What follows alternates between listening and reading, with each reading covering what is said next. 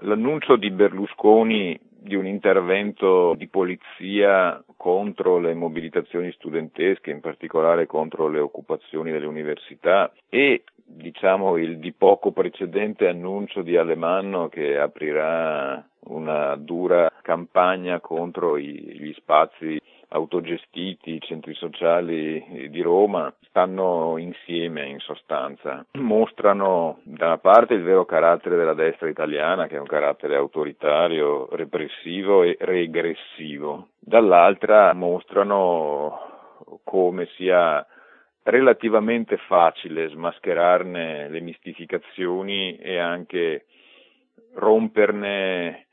il, l'aura di grande consenso generale. Quando qualcuno interviene sul serio, sulle politiche del governo, ne mostra i limiti pesantissimi e il carattere appunto antidemocratico e anche antipopolare sotto molti aspetti il merito del movimento che ha attraversato, che sta attraversando la scuola in ogni ordine e grado, dalle elementari alle università, è esattamente questo, quello di aver mostrato su un terreno specifico e di grande importanza come quello della scuola ciò che davvero si nasconde dietro gli annunci di modernizzazione da parte del governo. Le mobilitazioni studentesche sono motivate da due provvedimenti in sostanza. Diciamo che l'intera politica scolastica del governo è costituita di due pilastri. Il primo sono i provvedimenti economici, cioè i tagli imposti alle università e alla ricerca in Italia.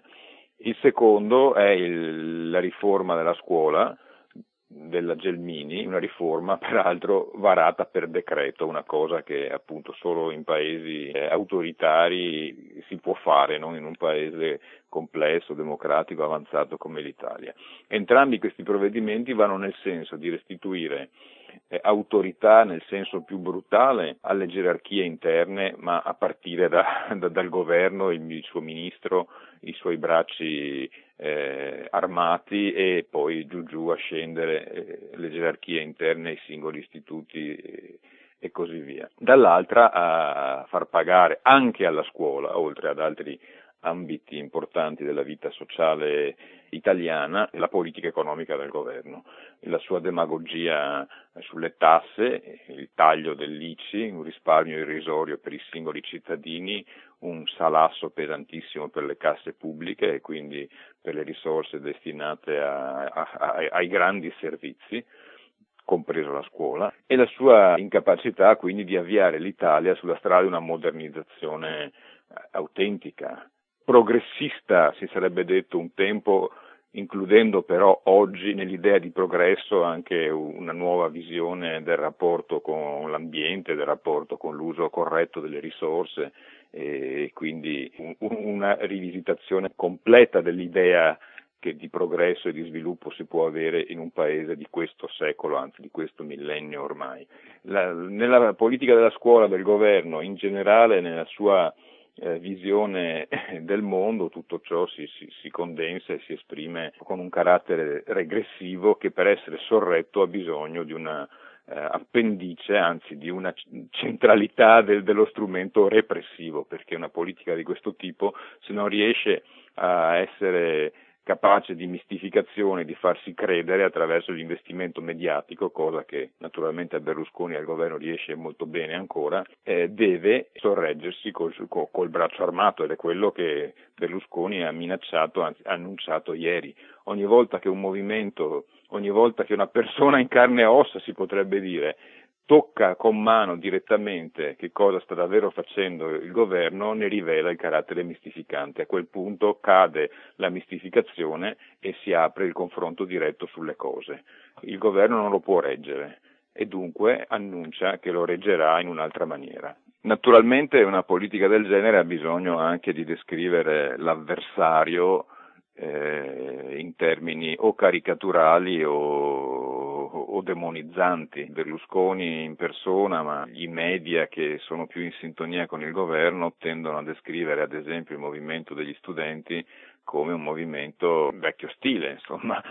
come un movimento egemonizzato, se non addirittura strumentalizzato da, dalla sinistra, da, da componenti più radicali della sinistra, i centri sociali, eccetera è del tutto evidente che si tratta appunto di una bufala il movimento e basta guardare le immagini televisive o basta ancora meglio osservare i cortei, fare una visita alle scuole occupate, andare davanti alle scuole anche a osservare dall'esterno e si capisce benissimo che per moltissimi di questi ragazzi e ragazze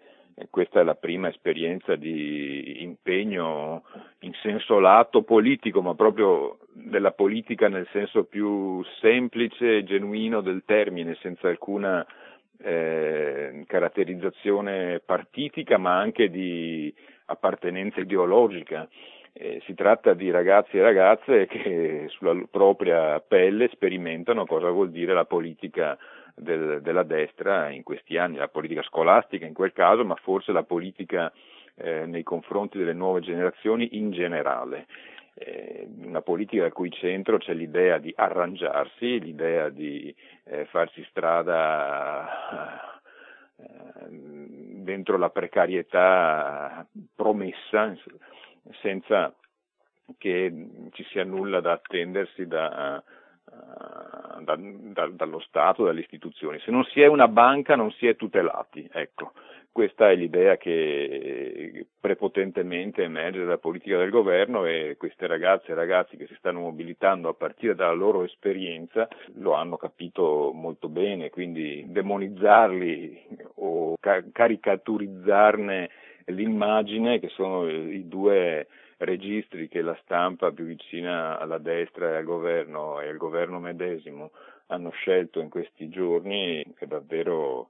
del tutto fuori luogo. Naturalmente ci proveranno fino alla fine, questo però è un classico. Anche l'idea di questo ritorno del sempre uguale nelle politiche della destra al governo mostra che siamo in un paese ancora inchiodato, in questo caso inchiodato dalla destra di governo, a, a vecchi schemi.